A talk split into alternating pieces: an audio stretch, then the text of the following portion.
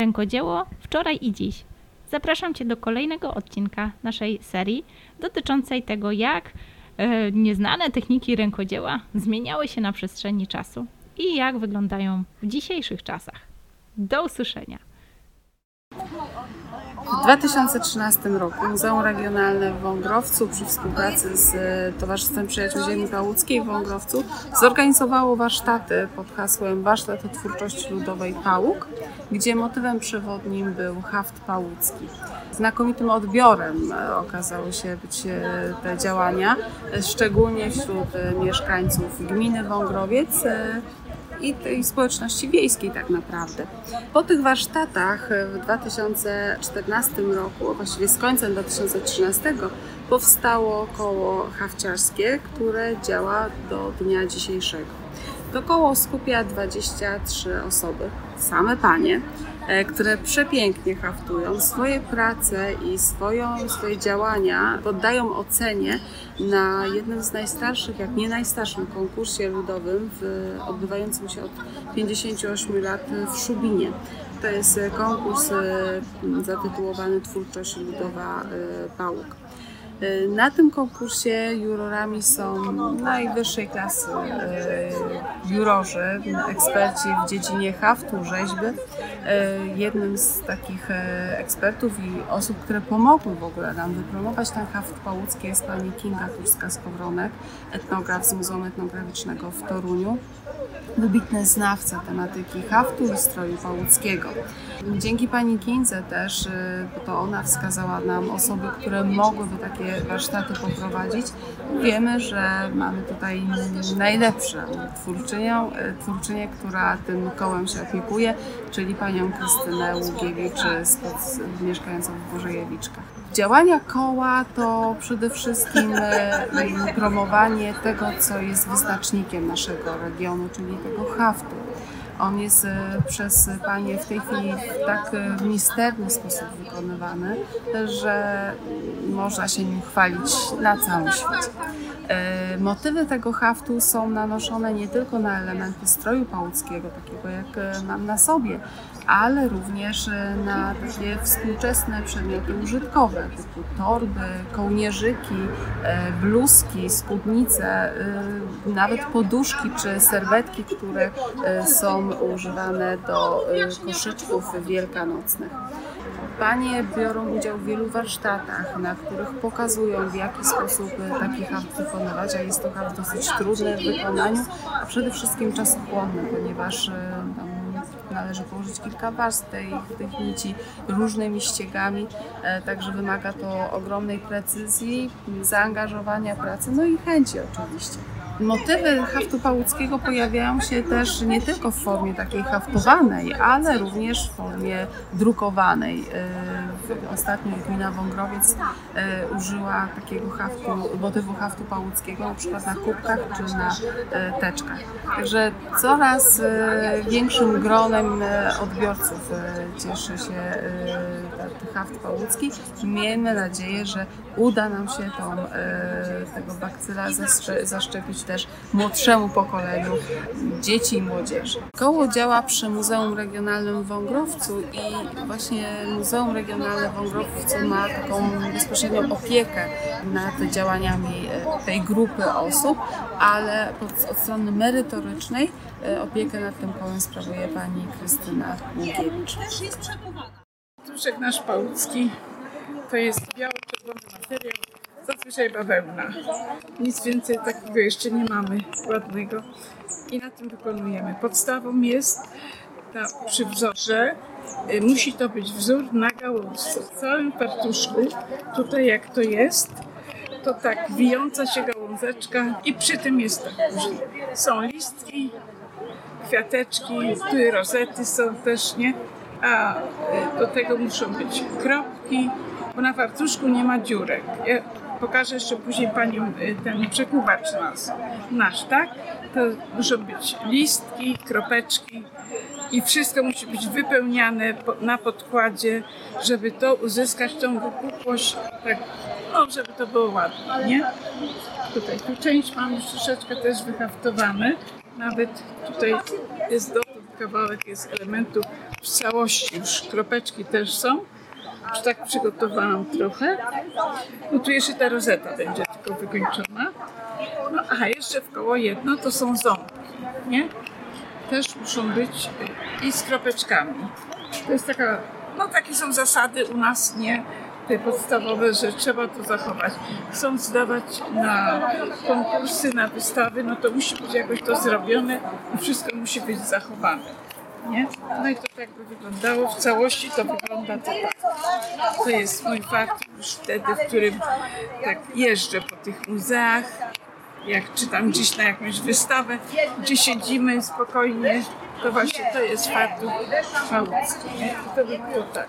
I tak haftujemy listek po listku. Aha, jeszcze teraz brzeg. Dla mnie to jest niedościgniony poziom precyzji. Moje hafty to są takie, tak jak to tam na siatce coś nadziergałam, ale ja to szybko chcę efekt, więc brakuje mi tej cierpliwości, którą panią widać w każdym ruchu. Ale super. No. I tak haftujemy listek po listku. Aha, jeszcze teraz brzeg. Wow. Nie chcą panie. Nie chcą. Nie chcą. W dzisiejszych czasach wszystko ma być szybko tu i teraz. Nie. Nie to, bo to trzeba później, gdy nawet się zrobi obrus, nie? No to trzeba go co jakiś czas wyprasować. I on, żeby to położyć, to musi być... Teraz tu robię tą, jak ona się nazywa? Kryza. Kryza. To jest kryza. Super, no. Super. I to jest, tutaj to jest to. I tutaj już jestem z tym... Jestem tutaj, to tak, to się też, to wszystko się długo robi. Mam jedyna medal od ministra kultury i dziedzictwa narodowego zasłużony dla kultury polskiej. Wow, gratuluję, to jest niesamowite wyróżnienie. No, naprawdę. Także, no ale to tak powiem, całe moje życie, nie? A czy to było tak, że ta szkoła w Lublinie, to gdzieś tam pani się uczyła? To nie jest szkoła. Stowarzyszenie Twórców Ludowych powstało w Lublinie. Tam jest, ale tam nie wiem, czy oni tam uczą też haftów, czy tak w ogóle. No bo haftów to jest jak długa Wisła, nie? Tak, rodzajów Richelieu, tak, krzyżykowy. No, Richelieu też haftowałam, ale w takich czasach, które to wszystko szło za granicę, nie? Do Holandii, do Belgii. No bo był czas, że... Czas świetności Cepeli, pewno. Nie. To już jak wszystko się skończyło. Jak rozwiązali wszystkie spółdzielnie, nie? Bo ja pracowałam do Cepeli, nie? No to wtedy stroje ludowe nie. Stroje ludowe... Tak. Tak jak to myśmy nazywali, haft użytkowy, nie? Mhm. No to by było tyle w kryzie. A teraz jeszcze taką też... I wtedy właśnie... Tak jak zrobiłam, to oni tak sobie kawałek tam gdzieś, co potrzebują, nie? Ale to świetne, że pani opowiada, że właśnie ten tradycyjny haft w takim współczesnym wydaniu odnalazł swoje miejsce w identyfikacji wizualnej gminy, w logo. Tak. Starostwa, tak. Tak, powiatowego w Żlinie. No. Świetnie, bo to też wskazuje, że jest taka duża świadomość i chęć promowania tych takich rdzennych tradycji. Bardzo krzepiące. Teraz tutaj... No mówię, tutaj to my począwszy od czepca, co jest najważniejsze w stroju, do końca, to wszystko jest ta sama technika, nie? Tak. Bo to jest... To już jest wyserowane, przygotowane do haftu, nie? To. Tutaj też już mam na uciechę 3 listki zrobione. Przepiękne. Widać różnicę, jak one są mocno intensywne tutaj. No tutaj, bo to jest tylko wyszerowane. Tak. Nie, ja też mówię, że tu jeszcze ja już nie rysuję tak listek jak to, bo mi jest to niepotrzebne. Ja sobie radzę, nie? Tak. Już tak. To teraz... To jest taki szczegół, wie pani, to mi tylko powiedziała pani etnograf, nie? Że jeżeli tak jest, coś jest, nie dopierać, nie wypierać, nie tam, żeby... Tak. Bo to jest dla nich bardzo przy ocenie ważne. Przy konkursie, nie? Dokładnie. Tak, bo to jest pokonkursowa, nie? Przepiękno. No ale tak jest troszeczkę cienia, ale jak tak się jest na tych wystawach, nie? To tak później jest gorąco. No. Ale fajnie jest. A już też objechałam trochę Polski z tymi, a tak jeszcze tak o sobie, no to wtedy strój mam jeden w Australii, nie? To już poszedł najdalej. Wow! Nie? I do Kanady poszły części stroju.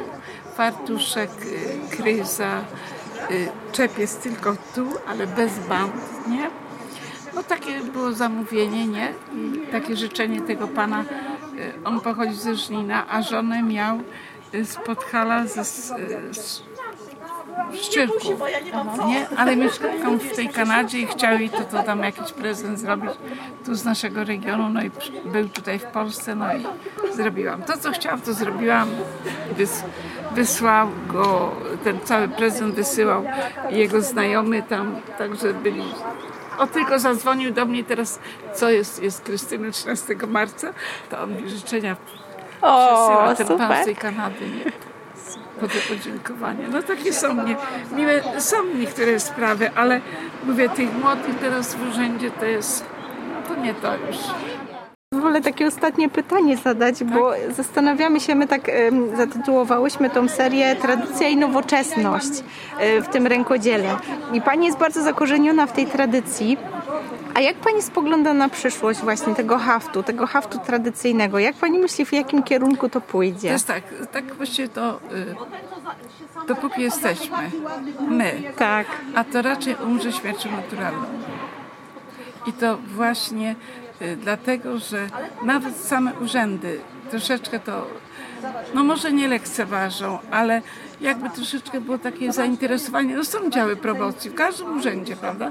To chociaż żeby to było odrobinę, czy jakiś kontakt, no zadzwonię do tej baby, co ona tam robi, czy jakoś się spełnia jeszcze, czy nie.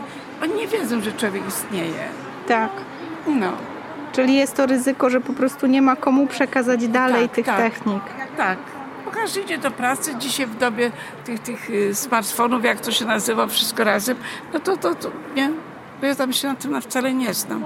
Wczoraj, żeby wysłać do ministerstwa tam zdjęcia swoje, to w Domu Kultury, pojechałam do Domu Kultury ze strojem, wszystko porobiła mi ta pani, no bo ja nawet nie mam tych przekaźników, żeby im to wysłać. Tak. W Domu Kultury ktoś taki bardziej zapalony jest na twórczość ludową, to tak. Ale przecież w Żlinie był taki super zespół ziemi pałuckiej. Wszyscy mieli stroje, bo myśmy się zobowiązali przekazać te stroje do Domu Kultury społecznej, nie? Wszystko wisi. Nie ma chętnych. Nie, no. Szkoda. No szkoda, bardzo szkoda jest właśnie tu. No to jeszcze tak, mówię, tutaj ten fartuszek, to jeszcze żeby tak ta podstawa była wiadoma, w czym to rzecz, nie? To tu jeszcze co kawałek jest zrobione. To tutaj jeszcze... To jeszcze po tej... Świetne.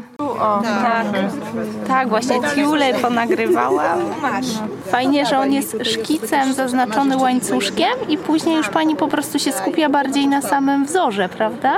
To znaczy naprawdę nie, tutaj rant, bo to będzie obrzucone dzierganym ściegiem i czy, żeby był wypukły, no to wtedy łańcuszkiem, żeby kłębił.